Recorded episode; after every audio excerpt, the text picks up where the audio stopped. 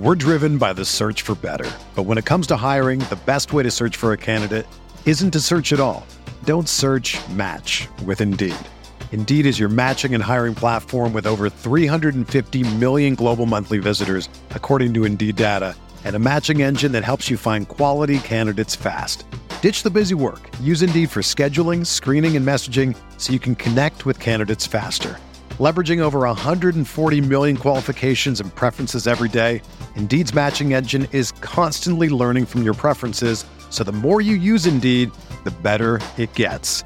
Join more than 3.5 million businesses worldwide that use Indeed to hire great talent fast. And listeners of this show will get a $75 sponsored job credit to get your jobs more visibility at Indeed.com slash BlueWire. Just go to Indeed.com slash BlueWire right now and support our show by saying that you heard about Indeed on this podcast. That's Indeed.com slash BlueWire. Terms and conditions apply. Need to hire? You need Indeed. This is Greg Olson, here to tell you about my new podcast, TE1. On the show, I had a chance to talk to my fellow tight ends who have revolutionized the position from an extra lineman to a dual threat superstar. And just like my guests have changed the game, this year, NFL Sunday Ticket.tv is revolutionizing your NFL viewing experience. Stream all the live out of market NFL games every Sunday on your favorite devices and never miss a moment from your favorite players. Visit NFLSundayTicket.tv and use the promo code GREG88 at checkout and get 15% off your subscription. That's NFLSundayTicket.tv and the promo code GREG88. Subscribe to TE1 and get NFLSundayTicket.tv, an unmatched dual threat. Fellas, listen up. All you ever asked for is an opportunity. You got it today. Where else would you rather be than right here, right now? The Rockpile Report with Buffalo Bills season ticket holder Drew Gear. Be aggressive. You have literally nothing to lose. You're a borderline football team. If I don't keep laughing about this stuff, my teeth are going to turn around and devour my brain. The Bills make me wanna.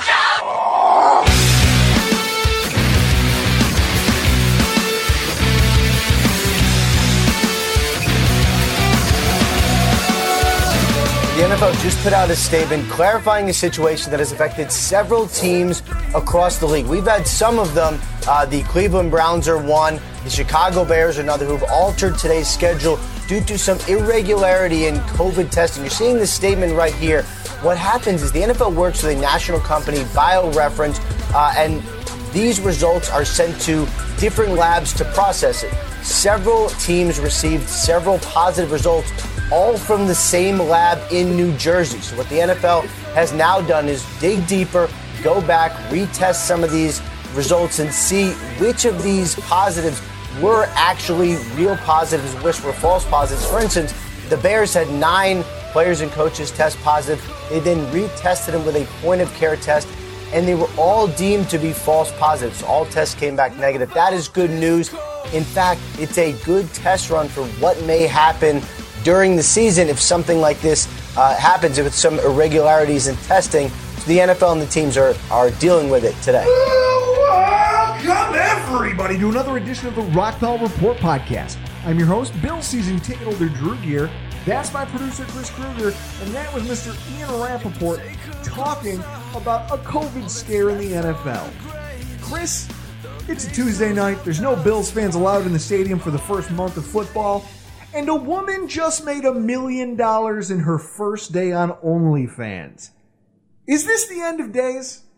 Sounds like it. I didn't. I'm drinking Seagrams because you have a girlfriend. I swear to God, the world is actually coming to an end around us. All right. I'm kidding, folks. It's hyperbole. In fact, if anything, I feel better than I have in a long time, Chris.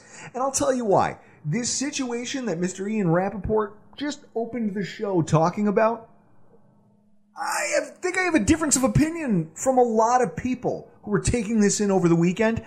I can't wait to get to it. I think we should jump right into it as part of this week's Bills News Update.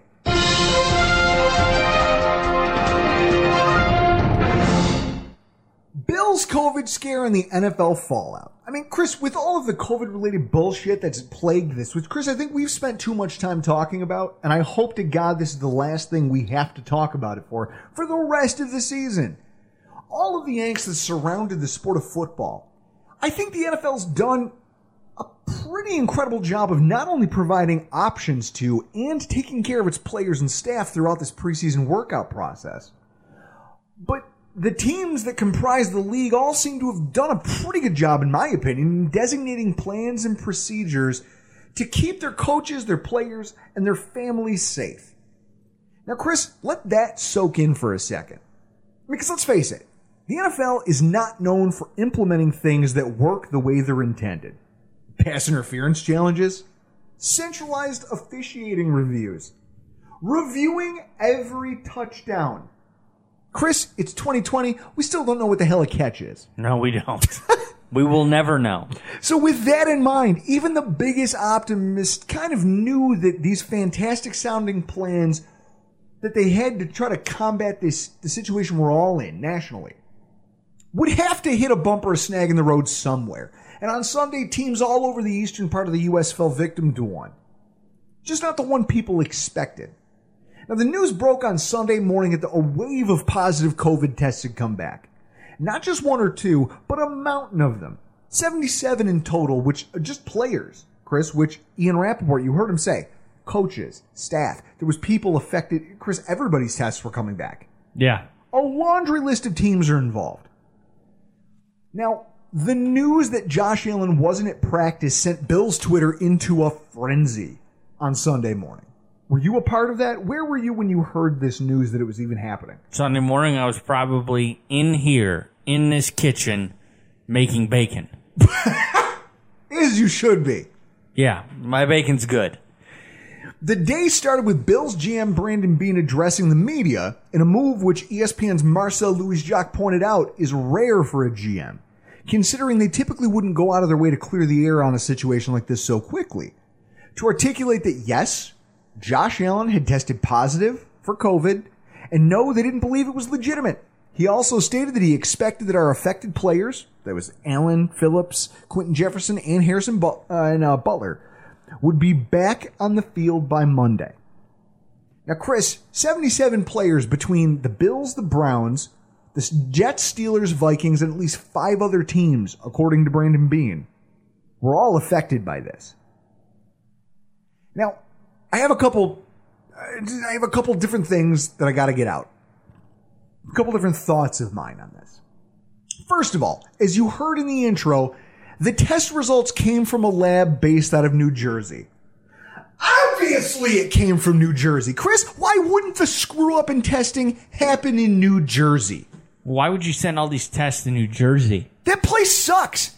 Don't take my word for it. Just ask the guy that everybody who lives there seems to love so much, Mr. Bruce Springsteen. Seriously, Chris, people love that guy, especially people from New Jersey. They're going to fly flags at half staff for a month and a half when, God forbid, he passes away. And yet, when you look at his catalog of music, it's filled with songs about all the shitty things about New Jersey. Look at the song Atlantic City. It's a song that makes mention of the city's ties to organized crime, both historical and current. And the whole theme of the song is supposed to be that somebody's going to meet a, a, a, a woman's supposed to meet a guy there with their entire life savings.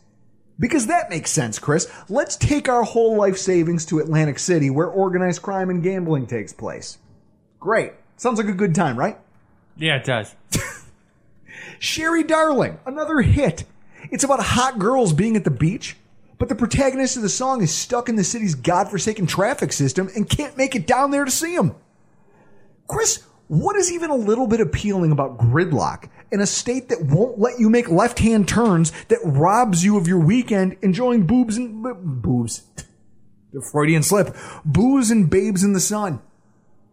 Anybody, anybody have an idea? Chris, what's appealing about that? Why is that a hit song? That would just frustrate me. I, the only Springsteen song I know is uh, "Born in the USA." And then there's Born to Run. Rolling Stone calls it his number one track of all time. And in that song, he literally refers to Jersey as a death trap. His words, not mine. Compares it to suicide before articulating that it's a lonely, superficial place where everybody's primping themselves in mirrors, constantly trying to look cooler than they are. If everybody there is that miserable, why the hell do they still live there? Just leave. You don't have to cry about it. Don't get me wrong. Chris, the man has sold 135 million records, widely regarded as a legend. So I don't get what I, I, I understand why the Jersey crowd might like him. Just don't make him your director of tourism. Don't do that. That's for damn sure. Ugh, God, I hate that place. Of course, Jersey. Secondly, everyone calm down. Say it with me, Chris. Goose Braba. Relax, people. I mean, because I'm petty, I did some rifling through the comments on Twitter, and Chris, I was rolling, reading some of the tweets that were rolling out. As Josh, it was announced that Josh Allen wasn't going to be at practice, and people lost their minds. Calm down. It's a day of practice. You don't even know what happened. Before you go off the deep end, announce our season's over. Chris, I saw people penning articles about who the Bills could trade for in the event that the absence is long term. Mm-hmm. It took six hours. it took six hours. Everyone calm down. And I guess that's it. Chris, it took hours. Not days, not weeks, but hours. And this whole event should make everyone feel pretty damn good about the upcoming season. Now, I'm not crazy. Well, Chris, that's debatable. Yeah, you are crazy. But this fiasco underscores that the NFL actually might have gotten something right when it built these protocols and systems of reporting. Imagine this, Chris. It's the Wednesday before week two of the regular season. We're supposed to go down and play the Dolphins. All of a sudden, this rash of test, positive tests comes back. Panic ensues. Players are ruled out of games. Game plans have to be changed on the fly or modified depending on the personnel at hand. I mean, think about it, Chris. Teams spend the whole week installing their game plans and do their final walkthrough just a day or two before kickoff. Maybe your team gets lucky and the players affected, it's, it's just a backup cornerback or a rotational defensive tackle that you got to pencil into the out column. But just picture the chaos if your starting quarterback, left tackle, or star running back comes down on that list. How hard do you think it would be for the Bills to replace a Josh Allen, a Stefon Diggs, or a Dion Dawkins You can't on the fly? You cannot do that. Okay? It sounds like chaos.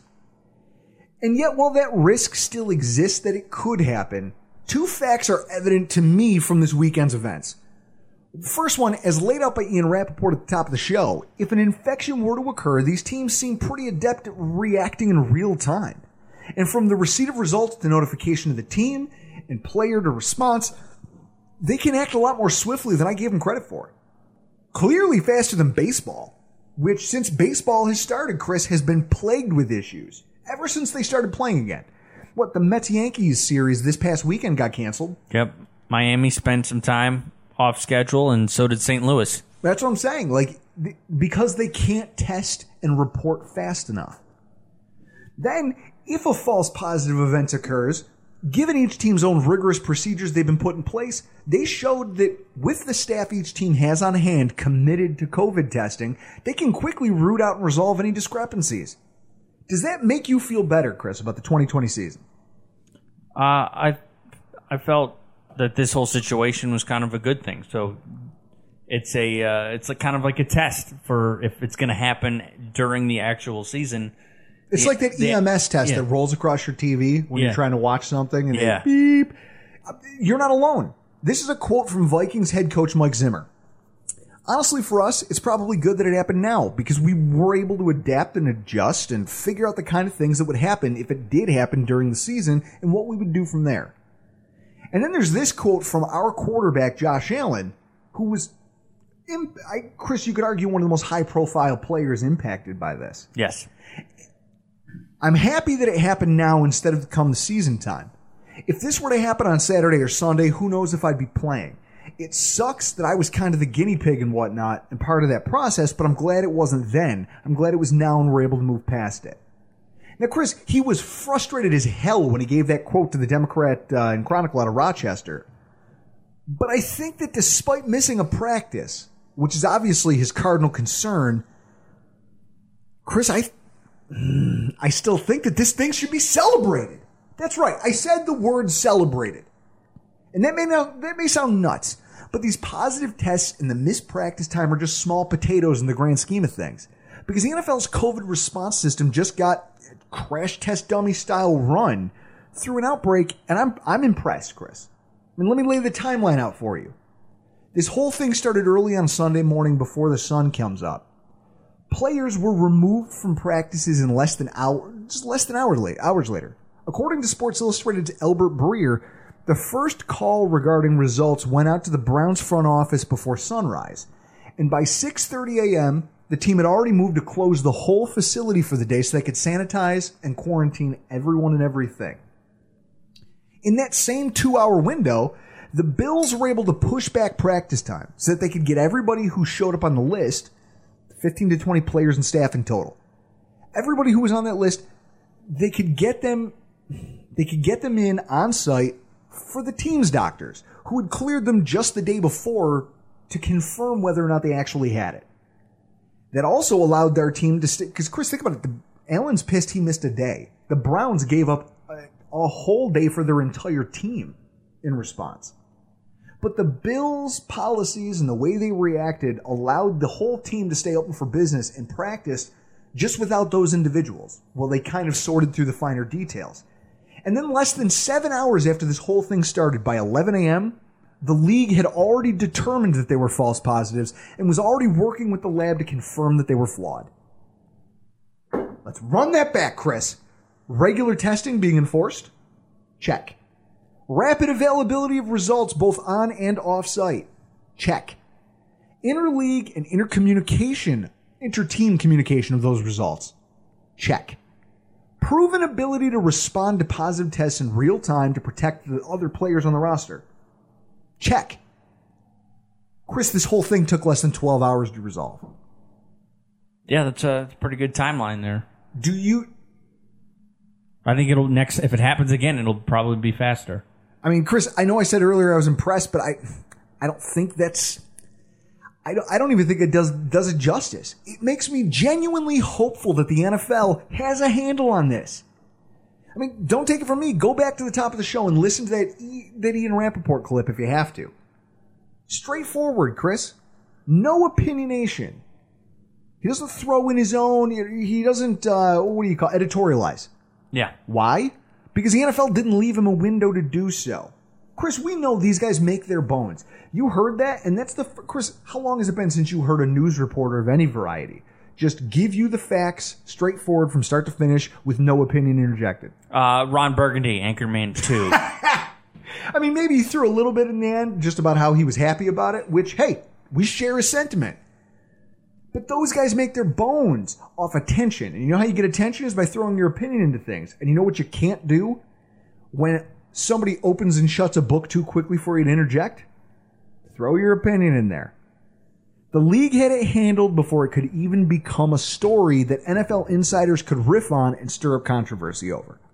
It's proof that they may very well have used their time this summer spent working with the CDC wisely, and that they've got intelligent people designing their channels of communication.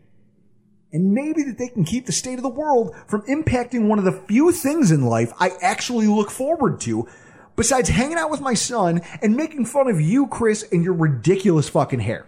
It's amazing hair. Oh, I swear. Every day I see you and I just want to headbutt you a little bit more. Like, there's going to be a day. I don't know when. I don't know where. Probably on a Sunday if the Bills don't show up to play. You, you, Chris, oh, it's coming. No, this weekend wasn't ideal. But in my opinion, every fan out there who's dying for NFL football this should be an encouraging boost of morale as we get ever closer to the eventual kickoff of the 2020 Sunday, Sunday, Sundays are coming back in the NFL with NFL Sunday Ticket.tv. You can stream every live out of market NFL game every Sunday afternoon on your favorite devices. Plus, Red Zone and DirecTV Fantasy Zone channels. Never miss your favorite teams and favorite players. No matter where you live, NFL Sunday Ticket.tv is your key to the most glorious Sundays ever. Use the promo code BLUEWIRE at checkout to get 15% off your subscription. Visit NFL Sunday and use promo code BLUEWIRE. From tight muscles, tough workouts, signs of aging, to simply making it through each busy day, everyone understands what it feels like to be tense and sore, so everyone can benefit from TheraOne's CBD products. Started by Dr. Jason Wersland, Therabody exists to provide you with the best scientifically validated natural solutions to help soothe your body and relax your mind. It started with the revolutionary Theragun percussive therapy device when Dr. Jason saw the benefits of using CBD in his treatments. He created TheraOne to bring you CBD products done right. A lot of CBD products claim organic, but still contain up to 30% filler, and these fillers are potentially toxic. TheraOne tests their products four times before they get to you. Every product is USDA certified organic, grown in the US, and their CBD extracts are the highest quality available anywhere. Use TheraOne's warming lotion in your morning routine, the cooling lotion or massage oil to recover body balm for targeting relief, and sleep tincture to drift into a deep night's sleep. And now, through Labor Day, Monday, September 7th, TheraOne is offering our listeners a buy one, get one free for all TheraOne products. But you've got to go to theragun.com slash bluewire. If you don't love what you get from TheraOne, send it back for a full refund within 30 days of purchase. This is not something TheraOne is likely to do again, Buy one, get one free at theragun.com slash bluewire, but only until Labor Day. Go right now to theragun.com slash bluewire. So with that, we're going to jump into the meat and potatoes of tonight's show. We're talking about training camp week one, and we're going to review it all with Mr. Matt Parrino of NewYorkUpstate.com. Mr. Parrino, it's our first time talking in a while. How you holding up over there, sir? I'm great. I'm great. After a couple real hot days out on the practice field uh, down at One Bills Drive, we had a nice, cloudy, uh, breezy day down at the at the practice facility. So it was a welcome respite from uh, the heat, the late August heat of Buffalo, New York. Chris, it has been a heat wave out here the last couple weeks. Unusual yeah. for Buffalo this time of year. Yeah, usually when my birthday hits the end of July, like the day after, I want it to snow. Like I'm over the hot weather. Bring on the fall. Bring on the winter. Bill sound like my wife, Chris. I'm I'm I'm more of uh, keep the heat for as long as we can keep it. She wants uh she wants uh peppermint milk, milk what is it? The peppermint hot chocolate. Oh uh, yeah. Starbucks. She wants all the pumpkin all the time. I'm good. Well, that's most women in Buffalo. When I'll tell you this. Comes. I'll tell you this. I'm one of the sweatiest human beings on earth. I'll still take this heat for as long as I can possibly get it. Bills Camp 2020 training camp probably unlike anything you've ever seen. I mean, this is your it's been 2 years since you returned to Buffalo, joined the Bills beat.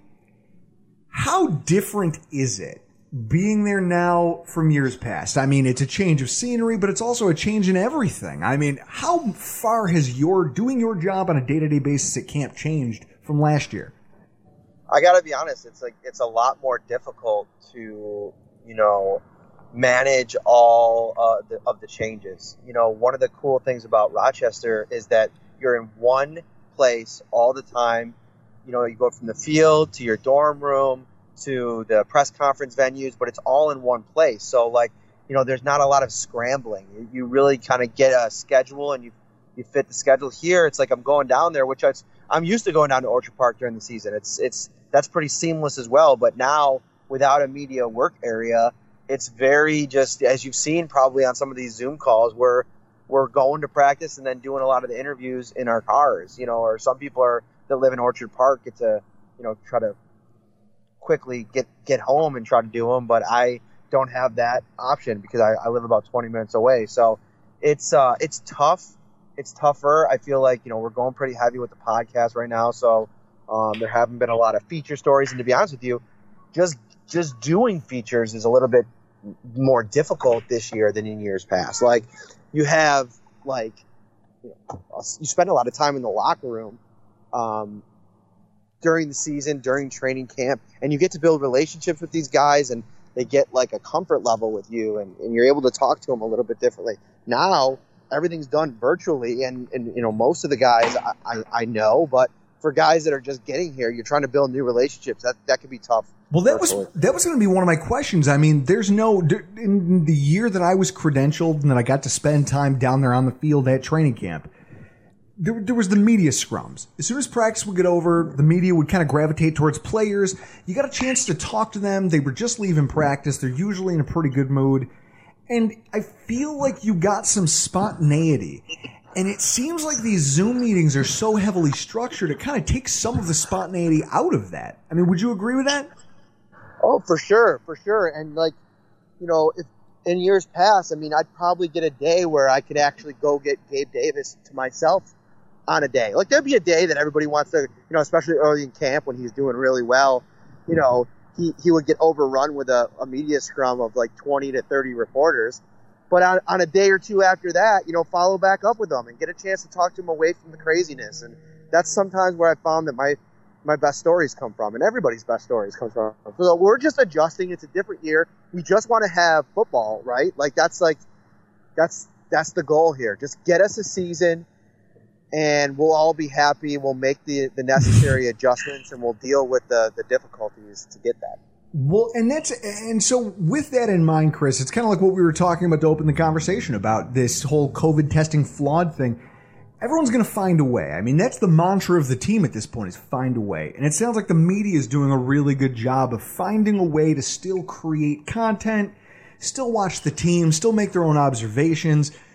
So with that in mind, I want to start at the top of the food chain. Josh Allen, going from rookie to leader during the two years you've been here. I mean, your first training camp came when Josh Allen was a rookie, and he was just trying to find his footing here in the NFL. Chris, we all remember what I thought about Josh Allen. Yeah, we don't need to bring that up again. And how raw he was when he first got to camp. I mean, hell, that's the reason Peterman got named the starter for that game in Baltimore. Yep. Okay? So I guess when you look at it through that lens, Mr. Parrino, his transformation from kind of wide eyed rookie to now this on and off the field leader for this football team, what's it been like to get to see that up close in person? You know, I think that what's cool about Josh that I don't think a lot of people spend time talking about is as much as he probably would love to run away from the noise of the critics he hears it just like everybody else. Brandon Beane, who, you know, made a pretty big decision in drafting him in 2018 with all the question marks, you know, with his first, with his, could only be his only quarterback pick, depending on how this thing uh, worked out.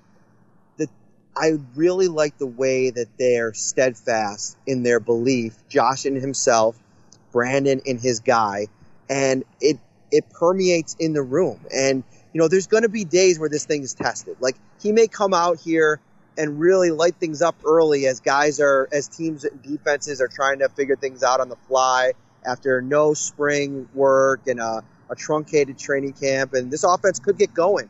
But when, when things get tough and we get to the latter part of the schedule and the Chargers end up on the on the schedule and the Niners on Monday Night Football and the Patriots in December at their house, that's when you're going to learn about Josh. And what I what I like is that no matter what obstacles or setbacks he goes through, he seems to come out of it undeterred. And you need that. You need that. I always feel like, you know, uh, what, what's what's the saying? You know, like you know, you gotta uh, you gotta be on to the next play. You know mm-hmm. what I mm-hmm. mean? Like you can't. You have to have a short memory in pro sports because it, it, you're playing the best in the world. You're going to make mistakes if you dwell on that kind of stuff. That's when I feel like mentally guys are impacted. So I, I think you like what you have in him from a mental perspective. Obviously, the leadership. They did their due diligence during the draft process. They knew this is what they were getting, and he's only, you know, he's he's grown into you know one of the elite quarterback leaders, quote unquote, in the NFL. And oh no, you know, he's he's absolutely taking command of this team. The players love him, and I mean that's not news to anybody listening. I guess what I want to know is that, because here's the thing, we've watched him grow each and every year, Chris. Each year, Josh Allen gets a little bit better. He, he's improved from year one to year two. In year two to year three, you hear all the stories and you hear about him working hard. You hear all the all the stuff players say about him, about how much better he is, how different he is. One of the things that's jumped out here in this early portion of training camp is his deep passing. Suddenly, th- there's highlight reels that exist of it. Is that just social media kind of showing us what we as fans want to see? or is he actually getting it done with that deep accuracy, which he kind of, which was pretty shaky last year? Time will tell, man. Like, I, I feel like you should appreciate the fact. Sorry about that. I'm outside. You should appreciate the fact that there are some plays being made against air, like routes versus air. That's that's great. Like he, you want a, an NFL quarterback to be able to make those throws. The real ones that I feel like are more impressive is when he's facing an actual pass rush, and you know, even when he's facing that in practice, it's not like what he's going to face in a game. So I think that you should be happy that it seems like he's worked through some of the kinks but I, I'm still hesitant to say he's going to be all right in that department because we just haven't seen it. Because today he unleashed one uh, down the field to Robert Foster, who's back in the mix now, still in a rec non-contact, but at least back in the mix and going through practice. So he must be progressing through the protocol. And um, he unleashed one down the field to him and he overthrew him. And it might have been a weird, it might have been a weird route by Robert Foster. Like he kind of broke away, got separation in a funny kind of like almost delayed kind of way, and I think jo- he was behind in his route, and Josh thought he was going to be further down the field, but you got to make those throws. So I think it's going to. We're not going to be able to evaluate that until we get to the, to the real games. That's fair. Now, execution in practices, which it sounds like right there you're kind of pointing at. Around the NFL, the word from beat reporters is that camps have been kind of frustrating to watch, in that the results are what you would expect from a truncated offseason, just league wide. I mean, our own GM recently told reporters he would be shocked if the first month of live football was pretty enough for any GM to brag about. Your assessment, having watched previous Bills training camps, how, how do you feel the Bills have been given the work they've kind of put in together and just team organized activities? Obviously, it's not going to be as sharp as it probably was in years past because they had all this extra practice, but to your eye, based on previous experience, how sloppy on a scale of, let's say, 1 to 10, do you think it actually is? You know, I think that a really good sign is that I thought I, I thought the offense started really slow, like over the course of last week. I thought it was, you know, they were doing a lot of tinkering, a lot of, there was still probably a, you know, uh, an element of install with adding a guy like Stefon Diggs to the mix. Um, you know, different players, uh, you know, rookie two rookie wide receivers, or rookie running back.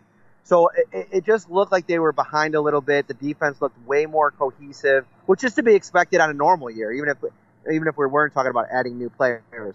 But today I felt like was a day that the offense really hit its stride.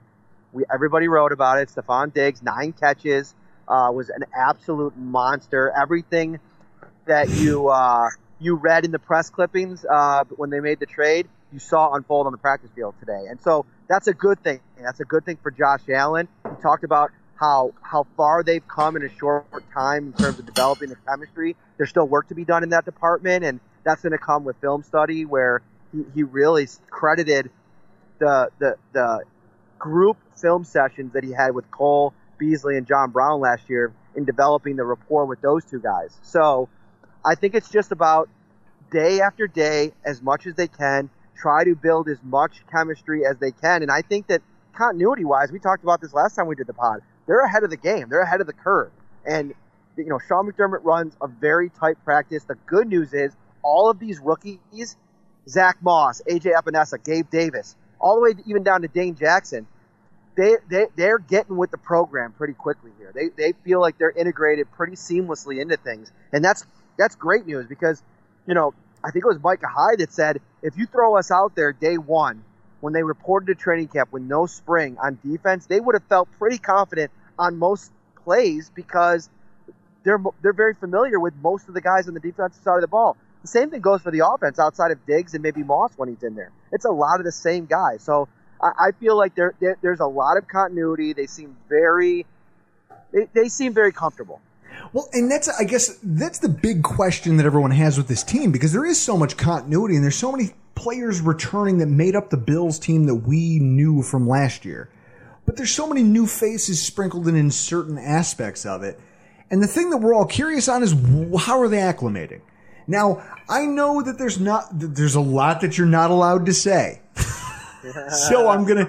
I, I mean, we we we've talked uh, to Elf Artiago from the Three Yards Per Carry podcast down in Miami, and he said Miami, they're, they're like slapping knuckles with rulers down there. If any of the media gets out of line and divulges anything, any quote unquote secrets. so I don't know how the Bills are treating it, but I'm not going to ask you a million questions because you can't answer them. Which is just one more thing that 2020 has stolen from me. But at the well, same yeah. The funny thing about this, Drew, is I feel so bad for Bills fans, you you guys included, because it's like you finally get a roster and a in a training camp to dive headfirst into all this stuff, and you can't even know about it. I can't tell you where Cody Ford is playing and when he's playing. It's But I'll tell you- enraging. Oh my god, it's driving me crazy. But with that said, I kind of have gotten a feel for the ins and outs of what you can and can't say. Now, you've already touched on one of them because I want to know about these new faces. And the first one was Stefon Diggs, and you already said it. I mean, today it sounds like he had a monster day. Here's one of the things I want to know more about. In 2017 and 2018, the Bills had LeSean McCoy as kind of their star player. Uh, but he wasn't exactly a leader in the sense that you never, maybe he was, and we just didn't see it as fans. I mean, I know that the time I spent at training camp in 2017, people followed McCoy's lead because on the field he was a leader. But in terms of the off-field stuff, there was guys that he just kind of shrank behind, like the uh, Lorenzo Alexander's and the, um, you know, the, the Kyle Williamses of the world. Diggs, on the other hand, seems like he jumped in here and absolutely embodied that. Just this fiery guy on the field, off the field, on the sideline, holding private meetings with players, yelling at people if he felt like it was necessary. What do you think of his fit in that regard to this team? that's one of the things that surprised me. And you know, Brandon, you, you read so much out of you know a lot of these spots where these players play, and you know the some of the stories that come out, and you know, diva is a word thrown around for receivers a lot, and there's been some over the years that have absolutely earned that uh, distinction. But I think that in Diggs's case, he's so ultra competitive. Like I wish I could tell you about something that even happened today that I can't even go into because we're not allowed to. We're not allowed to talk about what we hear them say or do. Like so, it's like you know, it's it stinks. But I will say what I've taken away from him is that that competitive drive is is the characteristic that I think when Brandon Beane has done his due diligence, talking to people in the Minnesota organization or people connected to the Minnesota organization over the course of the last year. Because if you remember, I think the Bills started poking around at the trade deadline last year on Diggs when when things looked like they were heading south in Minnesota. So they spent a lot of time doing their due diligence on him. And when I think they came to find out is that one of his biggest problems is he wants to win so bad that sometimes that impacts the way that he behaves. And I think that in this room, as long as that's your main problem, it's not going to be a problem because everybody in there wants to win. And they're, I just think that, you know, you look at some guys like around the league and, and how they lead their teams. And Kim Jones from the NFL Network was in town, and I heard her radio spot today, and I just I thought it was pertinent because she said she she travels around the league and she goes into locker rooms all over the NFL, and she said one of the things that stands out about Josh is that no matter what, he always takes the responsibility, and he always, you know, takes up for his guys, and that plays. And I think that for Stefon Diggs to know that no matter what happens, his QB is always going to have his back, his coach is always going to have his back. Everybody just raves about McDermott being a player's coach and a guy that really goes to bat for his guys.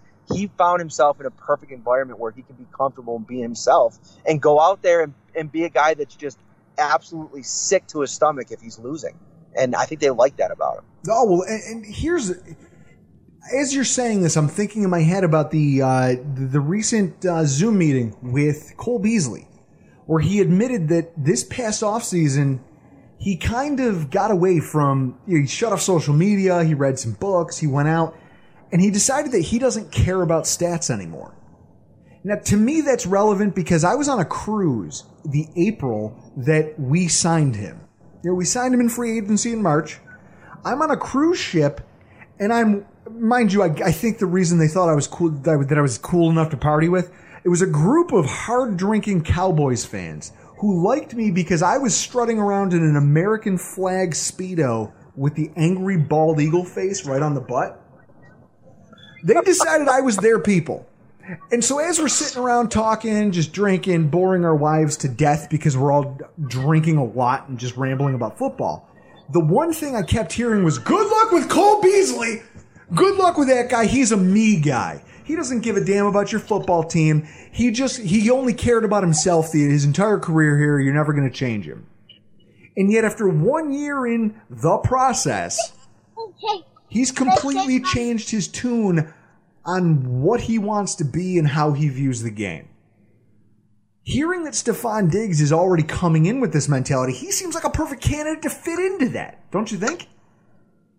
Oh, 100%. I think his fit is perfect here. And I think that his presence changes everything for John Brown and Cole Beasley to the point that I think that there is going to be nothing but harmony between them. The one thing I, I do worry about is I remember Cole in the locker room after the Houston game last year, and the, he was pretty dejected about, you know, not.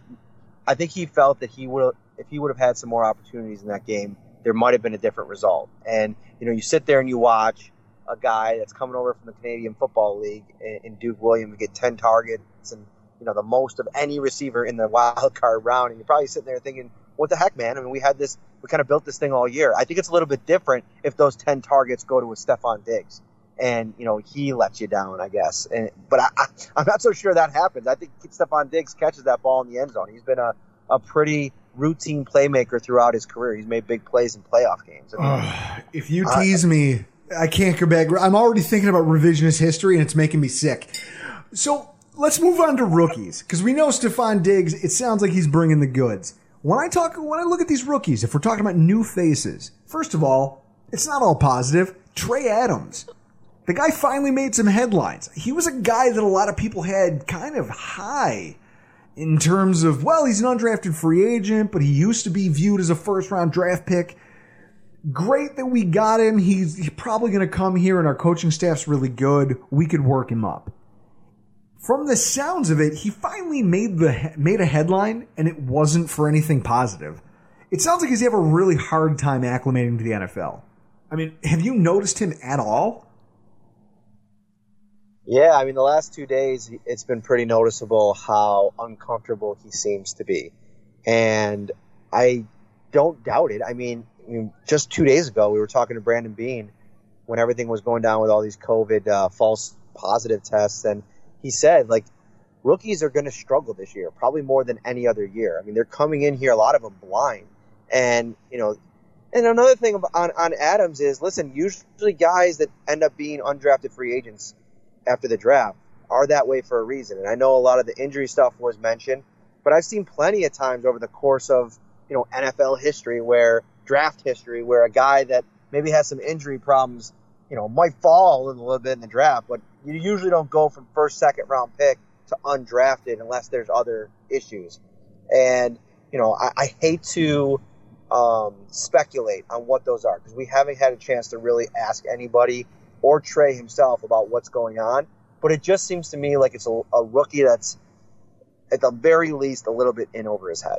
And that's okay. I mean, you're an undrafted free agent. Nobody's asking you to come in and move the needle. It's just I know a lot of people. Uh, Clayton Garrett from the Cold Front Report said that he was super interested in Adams. It's just one of those things where anytime that you're relying on an undrafted free agent rookie, I mean, I think that that's why when you look at the makeup of the Bills roster, it's so important that we have this continuity of veterans just here. They've been in this system, they've been in the NFL. We don't have to rely on guys like Adams to make a splash which is telling because Chris, how many years in a row do we go into an offseason talking about, oh, this undrafted free agent wide receiver, he's going to make the team and he's going to be a star. Yeah. And Sills. And this is one of the first years we haven't had to do that. So I feel pretty good about it. Now, AJ Epenesa, there's a guy who already had himself a, if I can put it in quotes, a moment where he was caught on tape clearly just blowing veteran right guard Brian Winters off of the snap then finishing him after the whistle. Something that Chris, in because he's because he's Chris, was quick to use as a reminder to all of our Twitter followers that when I don't like a draft pick, they usually end up being pretty damn good at football. Well, I think you got off the hook on that play because there were from Bruce Nolan and Eric Turner that he might have got his feet tangled with the tackle, and that's why he got blown up. What do you see from Epenesa uh, on just a throughout the first week? I mean, obviously you have Trey Adams at one end of the spectrum. Where does AJ Epenesa fall on that rookie spectrum? He seems like comfortable. Like nothing about what's happening on the field when he's on it um, seems to be frustrating him or putting him in out of his depth. Like he seems like he's meant to be there, and he's, I, you know, I, I anticipate him being somebody that can make a uh, make an impact as a rookie. Which I think, as a Bills fan, you got to be thrilled. And this is a guy that you know, big time contributor. Uh, you know, uh, production was there at Iowa. Like I, I don't think that that's surprising in the slightest. I think that you know the expectation should be there for AJ Epenesa. He's having some success in some one on ones. He's not popping as much in the in the eleven on eleven drills, uh, but it's tough, man. I mean, listen. Again, another guy who would have benefited greatly from just a rookie mini camp at the very least, not to mention oh, three weeks of OTAs. So, you know, the, the, the runway is a little bit longer now to you know when you you land on a spot where you feel super comfortable and you're you know you're out there like everything is like second nature. Uh, but all things, I can't say a bad thing about Epenesa so far.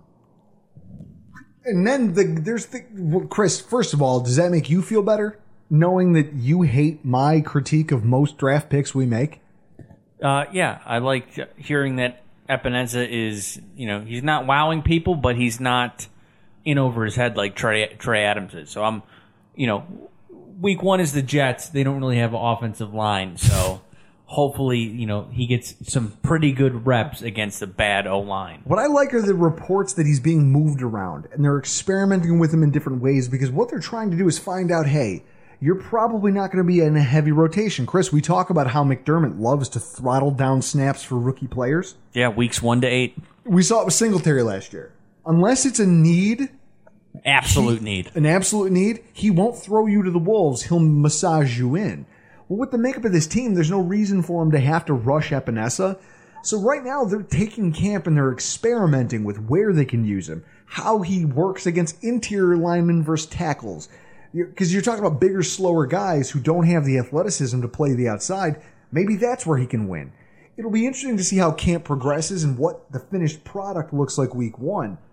But right now the returns look pretty good on him. Now there's the guy that everybody is talking about, Mr. Gabe Davis. Gabe Davis, the guy catching all the buzz.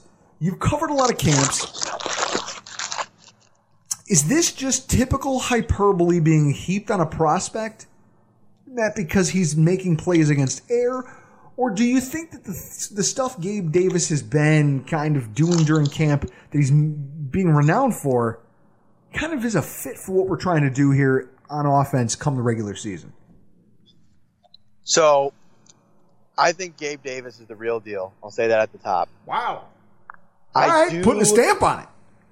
I do, you know, I'm always hesitant to overreact to training camp stuff because, Which- especially like you mentioned, even the one-on-one stuff. Like he beat Trey White the other day, everybody was going nuts about that play. And listen, that's a big league NFL catch. Like fighting for that all the way to the end of the play against the all-pro cornerback.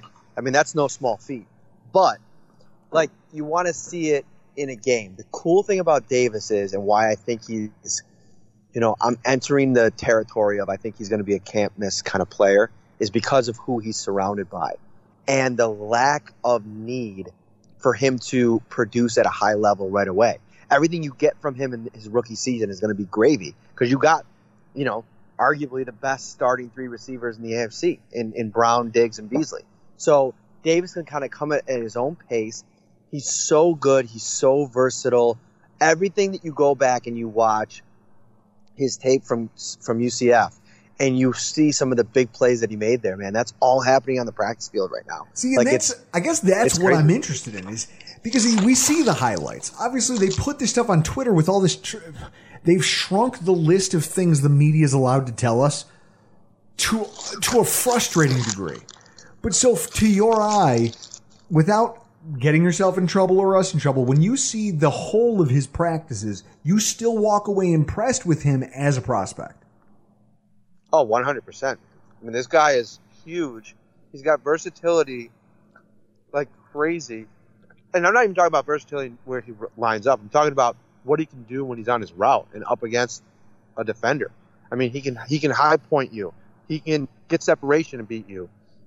He's just a talent. He's grounded, and I think the Bills are going to have a real advantageous situation where they can go into next year with a cap that's going to shrink by more than probably twenty million dollars and a bunch of you know moves that they need to on the horizon. You talk about Trey White, you talk about Matt Milano, even Allen and Tremaine down the down the road. You potentially could move on from a John Brown who you can save eight million on next year if you're confident in Gabe Davis as your number two wide rec- receiver. So they're in a great spot now with with the guys they have at these and at receiver. So now, before we let you get out of here, here's a, so th- this week practices are going to keep going. The scrimmage at the stadium. Now, I remember my experience with credentials at the stadium scrimmage. I mean, at one point, I, I ended up lost in the tunnel, the players' tunnel. Because again, I'm a fan. I'm a season ticket holder for what, at that point, Chris, seven years? Yeah. Three years ago? So I've been a seven year season ticket holder. I've been attending games since I was younger. And I end up lost because you, you can speak to this, Matt. How convoluted is that network of tunnels and stairways and floors? Yeah, I mean, the first time you walk into it, I mean, it's it, it's you know it, it's a lot to figure out. Luckily, most of the times I've dealt with it, I've had somebody holding my hand or another media member to show me around. I think you, told me the story where you know you were kind of just walking up to people and be like, "Yo, where do I go?" Oh yeah, there was a guy, a certain uh, reporter from ESPN who big timed me, and it was hysterical because then when he saw me, it was just a big thing. It was funny to me, and it actually motivated me. But at one point, I ended up lost in the the players' tunnel and ran into a frazzled Russ Brandon and his crew of like assistants. In what was clearly the middle of him, in what was clearly the middle of him, just venting about the weather and the logistics and everything that was driving him crazy. And somebody just looked at me and goes, "Who the hell are you? What are you doing down here?" I was like, "I I just need to get out." Now, out of all the cool things I saw and I did that night, interviewing Kyle Williams, being on the field, seeing my now wife, then girlfriend up in the stands, also seeing an ex-girlfriend and her new boyfriend, and her seeing me on the field and being like, hey, what's up? I mean, Chris, I'm a petty man. Yeah, you are. That moment will forever be burned into my brain. But being on the sidelines during practice, just down there on the, at the stadium, it's different. It has a different energy to it. The players bring a different energy to that practice. What are some of the things that you're going to be looking for specifically when you go into that practice? And who are some of the players you'll be keeping an eye on? Um, I'm going to continue to keep my eye on Zach Moss. I've been very impressed with him early on, but like any other rookie, you want to see them maintain a certain level of production. And so far, there's never been a moment where I've watched him on the field where I thought he didn't belong. I mean, that guy is he is a great 1B to Devin Singletary's 1A going into this thing. Now, before the end of the season, I would have no doubt that they would be, you know, 1 1. you know, a, a pretty 50 50 split or however, you, however the carries end up going. They're both equally important to the offense, in my opinion, moving forward. Um, so I'll keep an eye on him. I'm, I'm going to continue to keep an eye on what's going on on the right side. As Josh said, there's still a, a bit of a rotation of the offensive line that you know they're working through. So uh, can't get into specifics, but um, you know I'm going to be keeping an eye on on those position battles. And then what's going on at cornerback? I mean, Cam Lewis, he's starting to break out a little bit. And the longer Josh Norman stays out, the more chance and runway that Cam Lewis has to to, to state his case. Uh, so there's a so there's a lot of uh, little things like that, and you know, just take take just just seeing the continuity once that they really start ramping up the team drills. Man, that sounds fantastic. I'll tell you, I'll ask you this. Where can everybody find all of this, all, all of your observations, and the content you're going to be generating off of them? Ooh, great question. New York Upstate, Syracuse.com. It's all there all the time. We got daily podcasts, stuffing a roast beef down my face right now. Look a true professional. I love it. Um, but yeah, well, all my observations there every day. It comes with a, a, a podcast as well. Ryan Talbot and myself get to business, get to talking. So you get the instant observations, and then you get a little bit more detail in the podcast. And then where can we find you on the Twitter? At Matt Parrino. Thinking about changing it though. Should change my thing. I, I'm not verified. They took my verification badge a couple years ago when I was at the UFC because I had UFC in my uh, handle, and I knew I was probably going to transition to football at some point. And so I took UFC out, not knowing that if you change your handle, they take your little your little blue check mark away. What? But guess what? But guess what? Now I'm to the point where I kind of like that I got my whole mojo going. I don't really want it back. I feel like I'm winning in spite of you, Twitter. So don't give me that little blue uh, pat on the back. I don't want it. All right, you can go follow Matt Parrino on Twitter at Matt Parrino and check out his podcast, Shout, the Buffalo Football Podcast. It's got a great intro on it. I mean, one some of the one of the sexiest voices in in alternative Buffalo media you could have do an intro to a podcast. What's your stupid claim to fame? You you keep saying telling everybody that you that Parrino has the second best Second, hair? Parri- Matt Parrino, second best hair in Buffalo media. Obviously behind me, I have the best hair in Buffalo media. yeah, Joe Buscaglia ain't even in the top five. Oh my god, dude! We're, I'm gonna I'm gonna tell him you said this. He's gonna come over here and beat you up for that, folks. Make, thanks for showing up tonight. Thanks for tuning in. Make sure you show up to tomorrow night's podcast for the AFC East Roundup. We're going to be talking about the best and worst storyline coming out of each AFC East training camp. We're going to have Mike Debate of Locked On Patriots, Scott Mason of the Turn on the Jets Network, Elf Artiega of Three Yards Per Carry, and Chris. People want to know exactly how I feel about fans not being allowed in the stadium. Do you want to know? Make sure you tune into our next show. For tonight, we got to get the hell out of here. I'm Drew Gear, that's Chris Kruger, and this has been the Rockpile Report. Did somebody say playoffs? NBA and NHL are playing for the gold, and our partners at BetOnline have you covered. Get in on all the action, including a new NBA bracket contest with plenty of chances to win. MLB season is pushing into fall, and there's no shortage of ways to bet with hundreds of odds, futures, and props. So take advantage of the return of sports, and remember, the casino never closes. Check it out all day, all night. Go to betonline.ag and use promo code BLUEWIRE to receive your welcome bonus. That's betonline.ag, promo code BLUEWIRE. BetOnline, your online sportsbook experts. Without the ones like you, who work tirelessly to keep things running, everything would suddenly stop. Hospitals, factories, schools, and power plants, they all depend on you. No matter the weather, emergency, or time of day, you're the ones who get it done. At Grainger, we're here for you with professional grade industrial supplies. Count on real time product availability and fast delivery. Call clickgrainger.com or just stop by. Grainger for the ones who get it done.